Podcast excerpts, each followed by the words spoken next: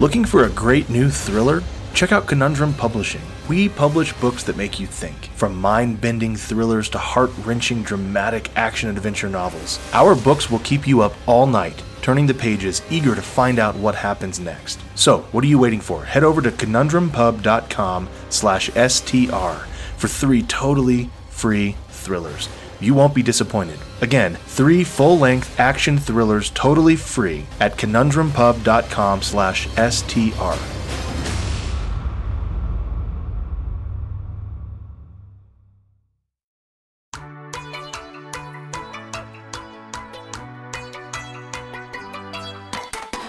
You have somehow ended up listening to The Stuff That's Real That You Didn't Know Was Real, but also is cool podcast. Or Sturty Dickwur Bayik. Or, uh, never mind.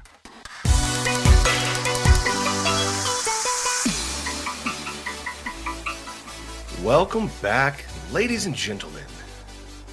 We're so glad you're with us. You already know who we are by now, so we're just going to jump right into the rant. I think Kevin today is talking about Apple and why it's awesome in every way. yes. No, because this is stuff that's true. Oh, that's right. And also That's it's right. cool. Yeah, So we're both Apple fanboys and have been for many years, but God, it, they just continue to piss us off in ways that I they don't even yeah. acknowledge. Ways that they won't even acknowledge. That's the frustrating part. That is the frustrating part because you I mean, you tell them about a problem. Here's a problem. And it's a way for you to make things better for your user base and it would cost you almost nothing to do. Yep. But uh, you will never get that problem to them and if they do ever recognize it as a problem, they'll never acknowledge it. Nope. They'll just if it's ever fixed at all, it will be quietly fixed in the background and never Yes. mentioned. Never mentioned. I've done that before where I've submitted this, you know, a known bug that everyone on Reddit or whoever, whatever forum is complaining about, and then they'll fix it. And I'll read through the update, you know, the OS update, and it won't say anything about it. It'll just say other security bugs and fixes and improvements, or something like that. Mhm. Come on. Frustrating, man. Yeah. That is frustrating. Anyway, we are That's actually not not, why we're here. that. Yeah. And that's not why we're here. That might be why you're here. Sorry to disappoint. Uh, we are not talking about Apple bitch. no, actually, you want to kick us off with some some Yeah. interesting stuff that's real, that's also cool, that you didn't know was Yeah. cool or real, or somewhere in between. This is a, this is an interesting one too because I I am no geologist. I don't, and it's never been a intrinsically a great interest of mine, but it has been sort of a one of those like you end up kind of taking an interest in geology if you are also interested in anthropology and and other uh, areas of archaeology because geology has an impact on culture you know? So and the way humans live and interact. So this is a this story actually comes out of and i'm going to butcher some chinese here and not chinese humans but the chinese language. Give me some leeway here. But this story comes out of a the southwest region of china and the it's from mount gandang gandang mount gandang. Um and it says so basically what's happening in this region is that there is something known as the egg laying mountain. And more specifically it's an egg laying cliff in the region the mandarin for which is chandanya which means egg laying cliff because every 30 years it lays quote unquote some stone eggs um, also quote unquote. This was kind of fascinating to me because the cliff is not very cool. big it's, it's about 20 feet wide by about 65 feet long, which, as the article points out, is, is pretty small compared to the rest of the mountain. Uh, and on average, every 30 years or so, the cliff will lay a stone egg from its side. And once the egg is released from the cliff, it says it falls to the ground where it can be found by the first local who is lucky enough to stumble upon it. Lucky is a, a key operating word here, by the way, because these eggs are considered to be good fortune. People in the region, like children, as soon as the children are old enough to actually walk around on their own and, and go hunt for these things, they go looking to see if they'll get lucky enough to find one. And the local legends are that, you know, this has been going on, by the way, for hundreds of years. And uh, the locals see these things as providing protection to them, themselves, their village, the animal population, everybody. And the people who live in this region are they're China's Shui population. I may be butchering that, but apparently this is another fun fact I learned from this article. But apparently there are 56 officially recognized ethnic groups in China, which Oh. I had no idea. And so that's interesting to learn. And the Shui have been living in the region since before the Han Dynasty, so that's quite a ways back. Um, yeah, saying what here's what's really interesting. This is the so there's all kinds of there's a synchronicity here that I think is kind of interesting. But so the Shui, their name is translated into the word water in their language, and so the, and that's because they they're that pe- that group of people lived always lived near rivers and streams and oceans. They have they're kind of like the eskimos in a way where they have a lot of different words for for fish. It's a, a big part of their language and their all their traditions their folklore everything about their culture revolves around water. So these eggs tend to be droplet shaped okay and tend to be blue in hue. They're kind of a dark color but they're they go from sort of blue to black.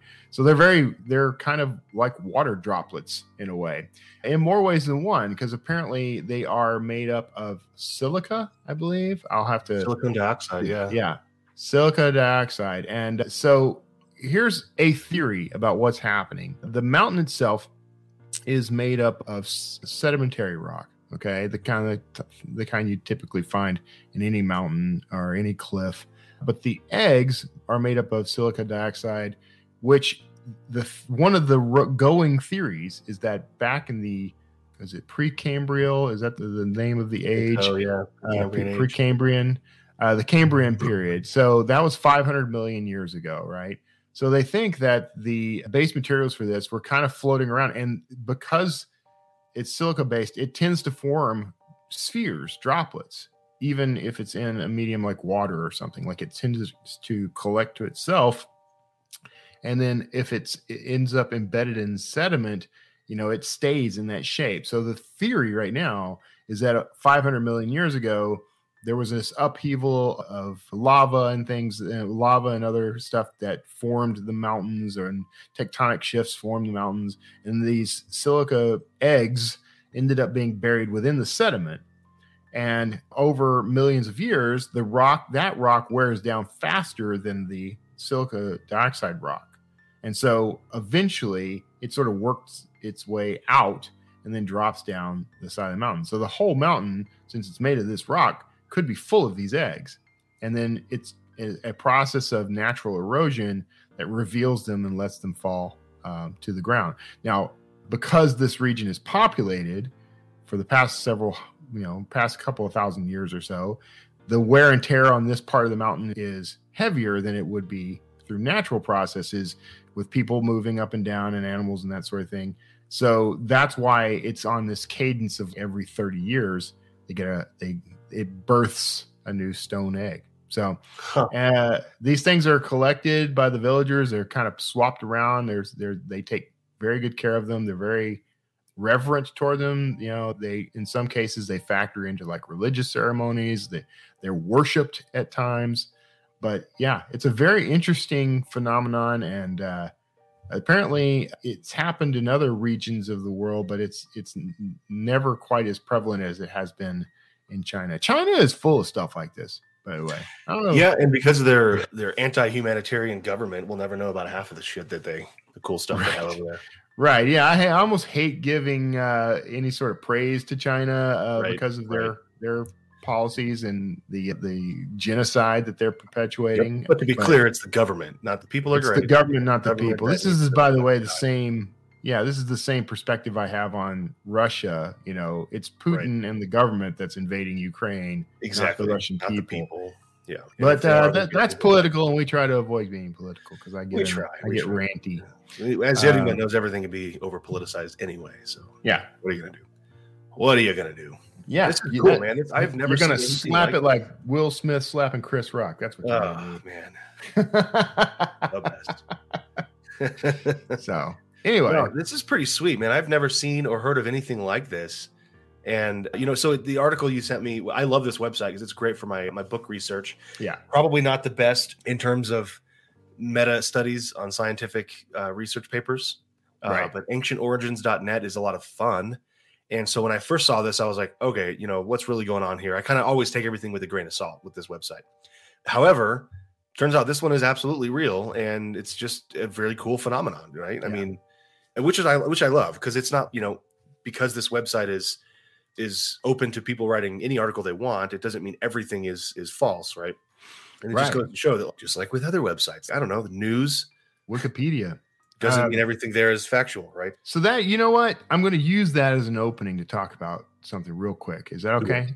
Do it. All right. I'm I'm, I'm speaking to mostly the author crowd, but even if you are just a, a reader who likes to share things you discover on on Twitter or somewhere, research in this form is is something so you can go to a site like this and you can find a story that's interesting and then go use that as the foundation to go do further research Right. right? So just because it says it on Wikipedia or CNN or Ancient Origins or or any of those sites doesn't make it true and doesn't make it factual, but it is something you can use to gauge other work. You can go off and say, okay, look, I found this article on Ancient Origins says that these things are silica dioxide based. You know, what does that translate to? And you can go find articles about that process and about people who are researching this. If they name a scientist, go find that scientist, look at their background, see if they've got papers. You know, this it, and it doesn't have to even be all that time consuming, but you can fact check your own stuff before you go sharing it. Now, as a thriller author, I don't always fact check the things that I find on sites like this if I'm going to use it in a book, unless I'm We're writing fiction. because right? we're writing fiction, right? And I'm using it as, as inspiration and a launch point. So if you are reading a thriller novel and getting mad because it's not factually accurate, you have missed the point of the fictional thriller uh, uh, novel that you are reading. Yep. Is uh, is one point I can make, but Yes. in terms of research a lot of what you and i do i mean we're uh, it's very factual and a lot of times i will make something up and readers will say you know i went and looked this up and i was astounded to see this i had no idea that this was a real thing i'm like i didn't either i made it up on the spot so sometimes that's the way it works out Yeah, man, I'm with you. I think um I think of it as, you know, I you come across an article like this and you found the pool. Now Yeah. it's time to dive in, yeah right? And uh, you know, a lot of times the stuff on these websites isn't real, uh, but what they are is just like in our fiction, it's a theory or an opinion based on things that are real. Yeah. and that's where that's what I really like coming up with myself is these. So Atlantis is a great example, right? Like Yeah. the- there are some absolutely factual things about Atlantis. Like Plato did write about Atlantis. He did hear about it from an Egyptian named Solon. You know, there's a there's the rumor, right? That is the truth behind Atlantis. Yeah. Obviously, we've never found it, which only means that it's ripe for picking, right? Like we get to put it wherever we want and make a good Right. case of where it might be. It's fiction. We're not trying to win a Nobel Prize and you know find Atlantis for real. But this is exactly how science should work: is taking Yeah. something that's really fun and interesting to us and trying to factually disprove it by saying, well, what if it's here? Why couldn't it be here? Yeah. And then we just keep trying to uncover ways why it couldn't. Well, Atlantis, you know, was an island. Okay, well, probably can't be in the middle of North America, but I don't know. Maybe there's a interpretation of that, right? I don't know. I just I think that's kind of cool. Maybe it was North America, but with stuff like this, I mean, yeah, man. I look at the website initially. I'm like, okay, I know what I'm getting into. I've, I know the website Ancient Origins very well. I know what to expect from it. I know that it's written by people who, you know, and I trust me, I have no very high opinions of most quote unquote anthropologists and archaeologists because I don't think they're scientists. But uh, but I know these aren't written by archaeologists, and so I'm like, okay, well, I got to understand that as I'm going through here, right? yeah and yeah and so then i see, see an article like this and i'm like all right well i'm gonna i'm gonna read this and you know it's gonna be interesting i'm gonna have to go verify this somewhere else as best i can because even then i don't really know if i'm reading something true yeah but it's just anyway that's part of the process uh, by the way i do think archaeologists and anthropologists are scientists so just putting that out there i do not they are scientists they are not Yeah, they use a scientific method. They, They do not. They publish. They They do. should. In fact. they should they do not okay. that's my point i think the majority of of archaeologists in academia, in particular, are are not behaving like scientists a lot of the time. But I mean, that is it is a science. It is a science. field. That's correct. so yeah. That is a science, but it, you have to perform science according to the method we have all identified as the true scientific method in order to call yourself one. And if you refuse to acknowledge any other idea and opinion other than the one you've been shoved Well, this down your true. throat by your academic Yeah. academians I before do agree with that. I, don't think call you a scientist. I think so- that there are scientists though still within that field. Yes, And, I'm, I'm, uh, I'm, I'm getting ranty. I think Yeah. what I'm really saying is what you said. You know, academia has a Yeah. very big problem. We talk about this a lot on the show. Yeah. With anthropologists and archaeologists not being scientists but being professors, and there's a difference. Yeah. One just has to publish papers and, and try to be relevant. well, and the other one actually has to go and do science. Right. And, you know, like you said, we've talked about this before. If you have someone's entire livelihood tied to uh, whether or not they're willing to push the whatever line that university or that facility or whatever is pushing, then you have a conflict of interest. And so science can't be done. I Right. mean, it just can't. If it's not just archaeology, I mean, you know, look at No, of course we just we know, mentioned that a lot. medical That's what our books are, you know, a lot Right. books are. We are basically better scientists than half these academic, academic academicians, right? Well, not because we know more, but because we actually are willing to discover for ourselves and form Yeah. opinions based on. well, I do believe to be apply. I, I apply the scientific method frequently, and even I am biased occasionally. But I, you know, I do apply the scientific method to to my research. And, yeah, You know, I have an engineering background. I have, you know, I have worked in the fields of science in my career at times. And so that was always drilled into me. But so it's always astounding to me when when I'm following somebody who is supposed to be a scientist and they're very they're acting in a very unscientific way, you know. Yeah, there's just some of these guys. I'm like, you're just you're not a scientist, you're a troll. You're just out, you know, trying to get attention for yourself, and and Yep. you don't care about reality or truth. You only care about points, and which is why everything is so messed up right now. Nobody knows what to trust because of that. Yep. Because science lost its integrity.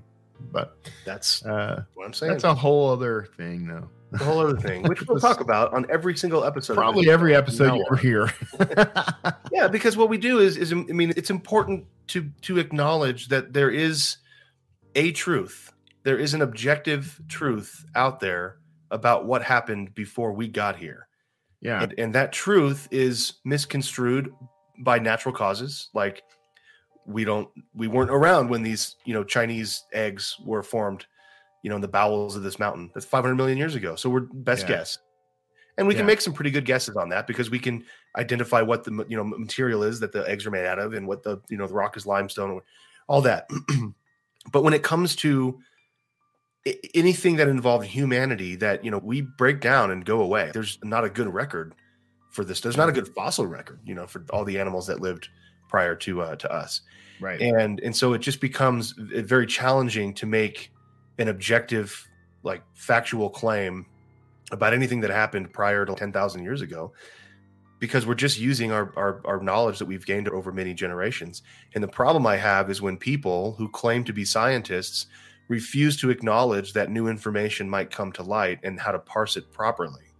They refuse to acknowledge that this could fit into a theory that might change their their objective truth. That's the part that gets me is that it, as a person of science to to me it's exciting when you discover that assumptions might be wrong i mean it's just Correct. because As it's it new right Yeah. i don't and just from a purely inquisitive standpoint if i if i'm looking at something and say oh yeah this is the same stuff we've been saying about this for the past you know 100 years 200 years that's not interesting to me anymore Right. i know that fact i can verify that fact and life goes on it has no intrinsic impact on my life or the way i think but when i look at something and say for the past 100 years we've thought in this direction and now we've got evidence that points us in this other direction that's exciting i mean that's the kind of you should be look as a scientist you should be looking to disprove Yeah, it- everything it's it's exactly going back to the Atlantis thing. I've got three really good working theories on where Atlantis could be.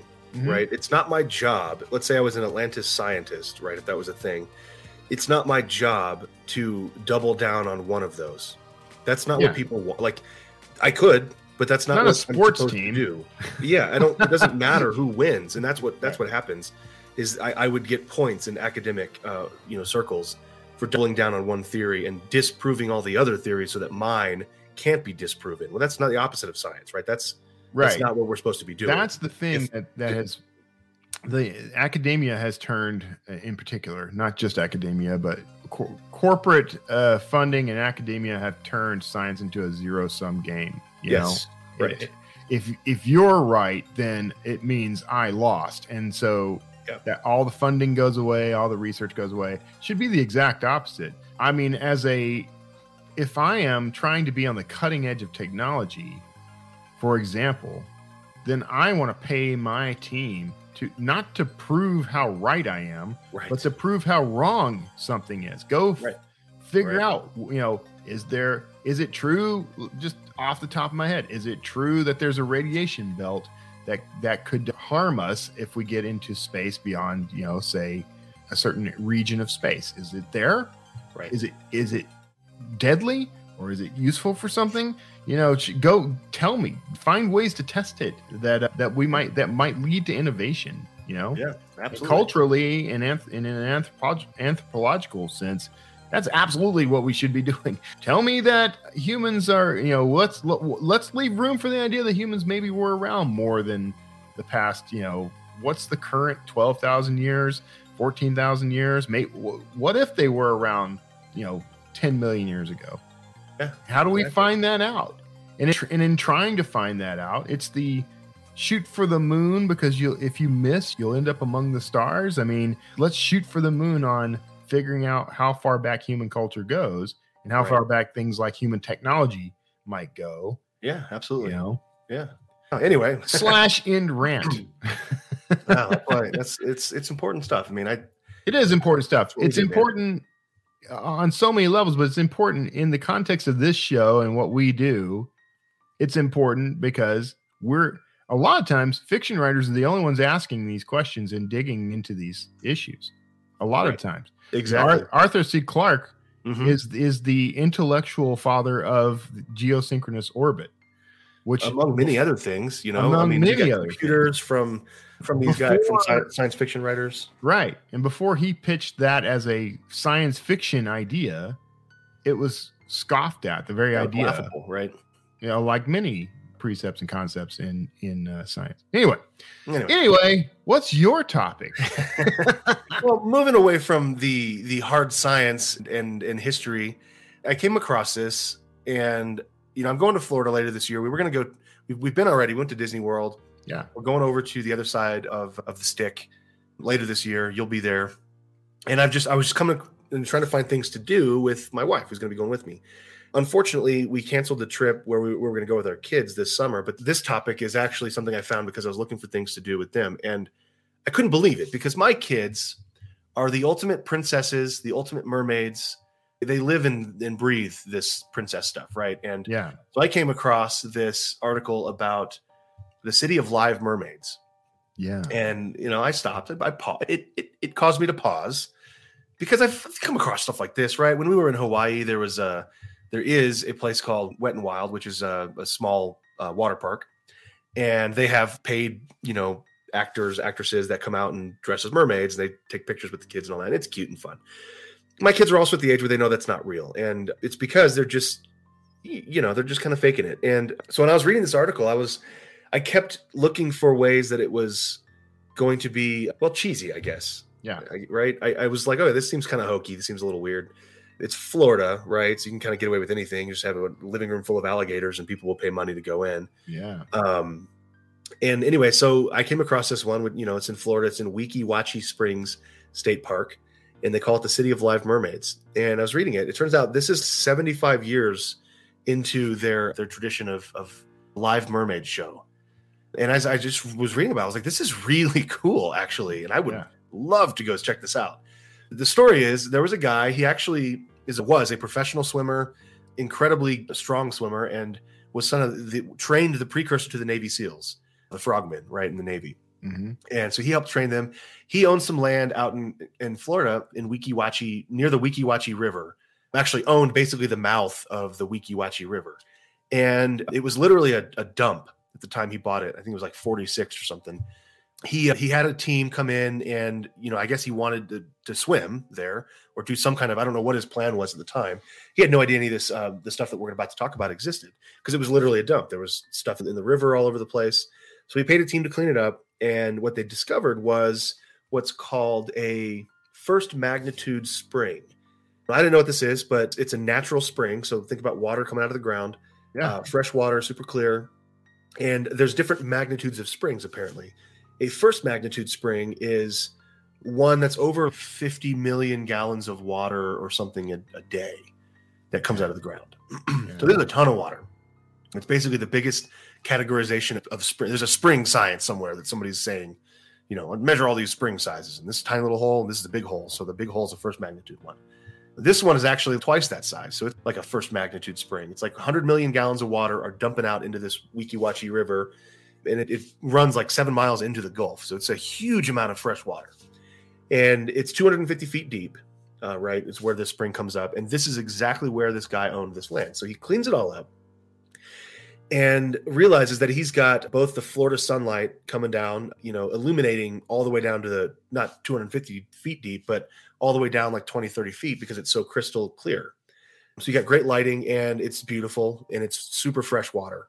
Yeah. And so what he did was he would do like these little plays underwater, like you'd wait like a table down and he would have women and men come and play cards around the table underwater. Yeah. at the same time he built this really cool and pretty incredible for the time underwater viewing auditorium basically right? So it's like a hundred foot auditorium where you know there's a viewing window raise, curtain raises up and you see into the water uh, the naturally lit water from the sun so you can see people swimming around in there you can see them sitting on the bottom and naturally back in the 40s when there was nothing else to do but fight wars and you know come home and Yeah. have kids this was a huge roadside attraction well, I shouldn't say huge. It was actually it took a while uh, to kind of build up a reputation. But these performers actually would go out to the highway and and try to like flag people down and say, "Come check out our underwater mermaid exhibit thing," because it was, you know, it was a small time roadside attraction. But it grew over time. It, it got a reputation. And uh, Elvis visited at one point. There was a lot of celebrities that would come by this area near St. Petersburg, I think. So you know, you can imagine where it is in the Gulf and uh, he, he he just kept building this show basically and at one point there was a, a troupe like a roving band of mermaid women professional synchronized swimmers which i guess was another big thing in the 40s and 50s right if you've seen all the old movies and these ladies were very talented and they could do some pretty cool stuff and so they would apparently they were called the Aquabelles. and they would i think travel around and this was one of their favorite places to perform because of the just the natural light that was coming in and of course there's an underwater viewing chamber so you can see it from underwater rather than from above. Anyway they eventually decided to stay full time and they became the mermaids that perform. Hmm. And the same hmm. show basically has been going on for 75 years now where these mermaids live and work here in Weeki Wachee State Park and they perform every single day. And of course as they as mermaids age they age out and they get new ones in and, and it's like this grueling process to even become a mermaid. People come from as far as japan to go be a mermaid here because apparently this is like the most real place you can you can perform as a mermaid right? So if you have a dream you're a little young girl and you want to be a mermaid one day this is like the closest you're ever going to get they do the little mermaid show they kind of adapted a little bit they do a theater production of little mermaid i was reading they actually have a synchronized audio inside the Mhm. auditorium, of course, so we can hear it, but then underwater as well. And then whenever they talk, the, the mermaids will move their mouth and, and say the line. So the whole thing is synced up and it's this really elaborate show. Wow. And then uh, going back to the original guy, Perry, who started this thing, he had this at the time. Again, I always say at the time because now it seems pretty obvious, but he discovered that if you put an air hose underwater with a nozzle on it, it's like a straw that you can mm-hmm. get air from. So these mermaids will just go underwater. They'll stay underwater literally for hours performing. Yeah. Yeah. And they'll breathe by by going down under where you can't see them anymore and breathing out of these hoses. Some of the early pictures, you know, that you can see the hose in the shot. They're carrying them around at signs. Anyway, so it's the more and more I was reading about this, I was like, this actually isn't cheesy at all. This is actually really cool. Yeah. And I think one of the reasons I thought it was cheesy was, uh, you know, you know me, I'm from Texas. I went to Texas State University, home of the Bobcats. And when I got there, the school had just changed over from kind of the small town, local, you know, backyard school called Southwest Texas State University. When I got there, there was 35,000 people there. They had just changed the name. And there was this attraction in San Marcos, Texas called Wonder World. And the, or actually, that was a different, yeah, it was another one that shut down. But there was this place called Aquarena Springs. And that's how you pronounce it because we're Yeah. all white. And Aquarena Springs had um, the only underwater swimming pig show in the world. Yeah. And if I you think that might sound pretty cheesy, you would be correct. It was pretty lame, but it was, you know, it's like fun, right? It's like country fun. A bunch of country bumpkins swimming around with a pig. And just like this, you could go underwater and there's like an underwater viewing thing. And I think they had a submarine at one point, but very hokey, very cheesy. They eventually sold it off to the university and it became like a like an underwater biological research complex kind of thing or whatever. But anyway, I, I was imagining that when I was reading this article. And I'm like, oh, it's you know, a bunch of you know, mermaid dreamers want you know just swimming around underwater. And I'm reading this, and I'm like, dang, this they put a lot of effort into this. Yeah. I mean, right off the bat, in order to become a mermaid, you have to swim 500 yards into the current, and then you have to tread water for 10 minutes. I'm like, I became a lifeguard in high school, and I could barely do uh, a half that, you know, swim. And I was never a super strong swimmer anyway. But I mean, this is crazy, man. yeah. And then, you know, only then they get to perform and then show off their water aerobic skills. So this is a real deal. I mean, this is this is legit. If you wanted to be a mermaid, this is how you do it. They have a whole collection, a library of tales they get to choose from when they perform. Yeah. Uh, It's so really this is interesting. pretty cool, man. I, I really want to go see this. I I'm want to take my trying- kids. I'm, trying to just scrolling through the article, look, and things just kind of keep catching my attention. You know, Yeah, it's crazy. like, uh, cool stuff. this has been around. This is they're they're in their 75th year. It says this has been around Yeah. forever, and Yeah, uh, and you know they had uh, it's it says that you know it would attract celebrities like it says Don Knotts, Esther Williams, and Elvis Presley, uh, which is you know just kind of cool. That's the you know I love stuff like this. By the way, I used to hate this kind of thing growing up because it always felt so awkward and dated and whatever. yeah, And yeah. now it just feels uh, warmly nostalgic It- to it see does, stuff like yeah. this. and then something like this it actually it, it they, they actually changed the show like they'll do christmas specials they'll do the little Mhm. mermaid like i said they'll do some other stuff Yeah. um they update it you know it's like this Yeah. isn't just a dorky little let's play cards underwater like there's a picture before and they're all holding their hoses and i'm like okay the suspension of disbelief would be entirely lost on me yeah. if i just see them sucking out of a hose while they're just playing cards because i i did that when i was a kid you know Yeah. but then you see some of the later shots and it's oh this is pretty cool like they're actually doing so like music and dancing and talking and stuff, you know? am I am I right in, in this is the spring and everything is open air, right? Like it's open to It is, I think. yeah, sorry, yeah. And, and they have fish and it says oh yeah, yeah, you're right. During yeah, have certain manatees that come like- through. manatees, right? Uh-huh. Okay, so how, this is Florida. I know where you're going with this. And so how do you keep alligators out of this thing? I searched the article and there's no mention of alligators. I I So- have to imagine they so the guy owns the land. I guess it's all state park now, Yeah. but the state park exists. I mean, there's a there's somebody quoted in the article. She went to go work as a mermaid during when they were transitioning from private land to state park, and it was their job. It was her job. She became head of this whole thing to do the transition well. So the state park basically exists for this mermaid Yeah. show. Yeah. Um, that's why people go to Weeki Wachee State Park. So I would imagine there's some kind of mitigation, just like they do at, at, at Disney World. And 99.999% of the time, no children get eaten by alligators at Disney World. Yeah. Dun dun dun. There's always that one one. Well, it happened point. like five, six years ago. So when Yeah. my wife and I were there, we're like, don't go near the water. Any water, just don't go near the water. Um, so I imagine they probably get stuff like that coming in. But, uh, you know, I guess alligators don't swim in deep water, do they? there are stories of well, it's mostly crocodiles, but they're in the crocodile family of crocodiles who swam the entire Atlantic or Pacific Ocean to go from one continent to another. Well, that's terrifying. And I'll pretend like you didn't say that. Yeah. So, No, yeah, it's true. It's true. I and don't then, know that these alligators swim long distances, though. I'm yeah, I don't know. I'm certainly not an alligatorologist, but I imagine they want to stay in their swampy, shitty water, not this crystal, crystal clear, crystalline. uh, because it does seem like an, uh, the uh, one of the chief survival strategies of alligators is to try to remain unseen It- as it's often looking as like a giant piece of poop underwater. That's Yeah. really kind of the whole thing. So I imagine anybody underwater would see them coming from a mile away if it, the water looked like this. Yeah, but then what do you do? Because they're better swimmers than you are. I'm sure there's probably snipers. There's probably alligator snipers all over the place. Alligator I don't know. snipers. But yeah, Alligator I mean, snipers is the new title of this episode. Alligator snipers. done. We'll make it happen. so Anyway, yeah, I- this, is cool. pretty cool. I was just reading it and like every, you know, I, I wanted it. I was confirmation biasing my way through it. I wanted it to be cheesy. I wanted it to be lame. And then I was like, I don't know, man, it's actually kind of cool. I want to go see this show. Yeah. I don't even care if my kids are there or not. I just want to go see it myself. Yeah. Kara and I are talking about after NINC this year, which is in September. You know, we have tickets for Disney World that we've actually had for almost three years now Oh, nice. because the pandemic disrupted our journey a couple of times. And, uh, you know, we're going to go ahead and use those, but we're not there for the full week. So we were talking about what what else can we do? Is there anything else to do in Orlando or in the or in Florida? And there's a ton of stuff. Actually, I got to tell you, with the way things are going with Disney and the changes they're making and the price increases and stuff Oh. like that, uh, like it's less appealing to me now. Yeah, as it, it- should be. There's yeah.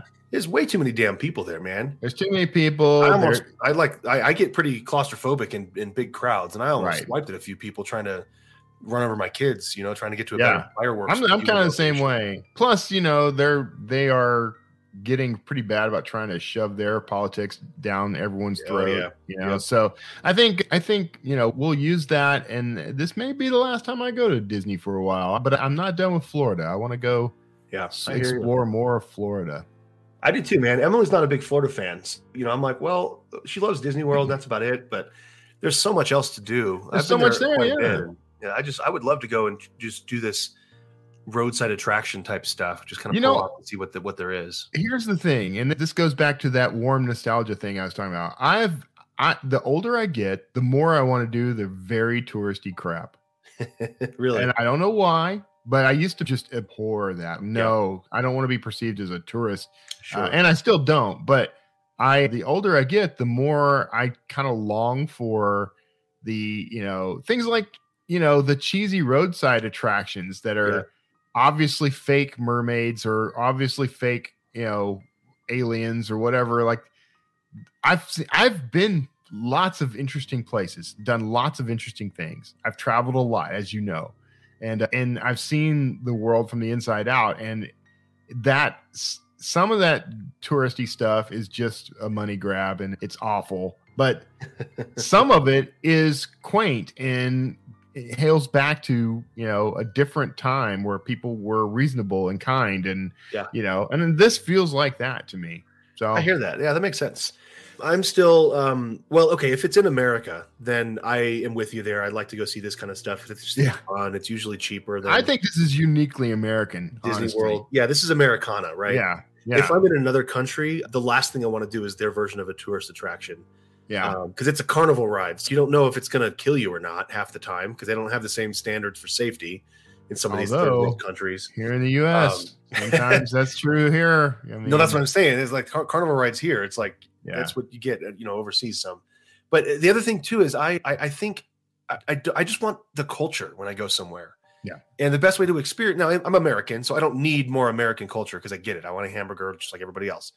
But when I go to Mexico, when I go to you know Puerto Rico or whatever it is down you know Caribbean or even Hawaii, because it's pretty much a third world country still, I just want to walk around in the throng of of locals. You Yeah. know, Yeah. I want to eat the street food. I want to go to the local restaurants. I want Right. to do what they're doing uh, because that is the best. That's that's the best attraction for me Yeah. is getting a really uh, to live in the culture and experience it. I'm going to speak their language if I can.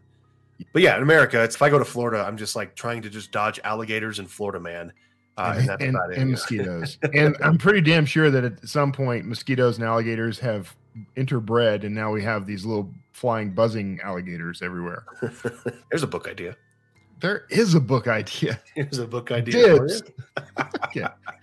Well, Nice. cool. All right. Well, that's it. That's settled. I'm good. I'm doing that in Florida now. I love it. Great Let's do it. story. Let's do it. We'll be in the we'll be in the state around at the exact same time. The exact same time. Yeah, Yeah, we can stay an extra day probably. We're staying. We're gonna stay for the for probably the full week after. So Yeah, so we do this the, the last day or something. That'd be kind of fun. Anyway, Yeah. that's no one else needs to hear our Nick plans. Yeah, but, uh, you don't need to know where I'm going to be when. we know where we are. Anyway, yeah, this is good. This is good stuff, man. I, I always enjoy this talking about what science actually should be and is, and uh, and then making up some stuff on our own. That's what this is all for. Yeah. And some writing ideas came out of it. Flying alligators, Flying alligators, tiny little buzzing flying alligators. Though. tiny little ones with the little tiny dinosaurs in Jurassic Park. We're like, you're not afraid of one of them. They're cute, yeah, but but they come at you in a horde and you're dead. a swarm of gators. Yeah. Every That was, years, uh, locusts. Uh, James Rollins, uh, Amazonia had that swarm of mutated piranha. Same, yeah, same yeah. He had all kinds of fun stuff in that one. That Yeah. was cool. flying piranha or ground crawling piranha or something like that. This is Right. Terrifying. Terrifying. Well, my dogs are losing it, which means it's time All to right, cut this short. that's the signal, everyone. That's the signal. Well, we thank you for listening as always. We are available for chatting and hearing your ideas of things that are stuff that's cool that you didn't know was cool, but also is real. Or did I get that backwards? Stuff that's real that you didn't know was real, but also is cool. That just you didn't know was cool. No, Uh, nope, none of that here. nope, nope, none of that. Yeah, so send us, uh, send us, drop us a line. Uh, hello at stuffthat'sreal.com. You can go to the website stuffthat'sreal.com. I'm sure there's some way our web developer has put up a contact form or something, and if not, he should probably get on that.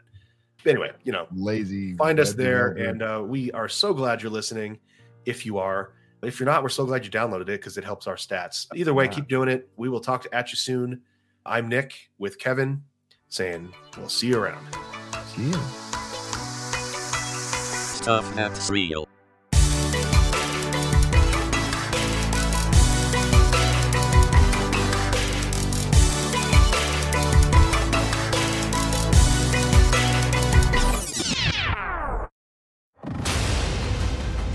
Looking for a great new thriller?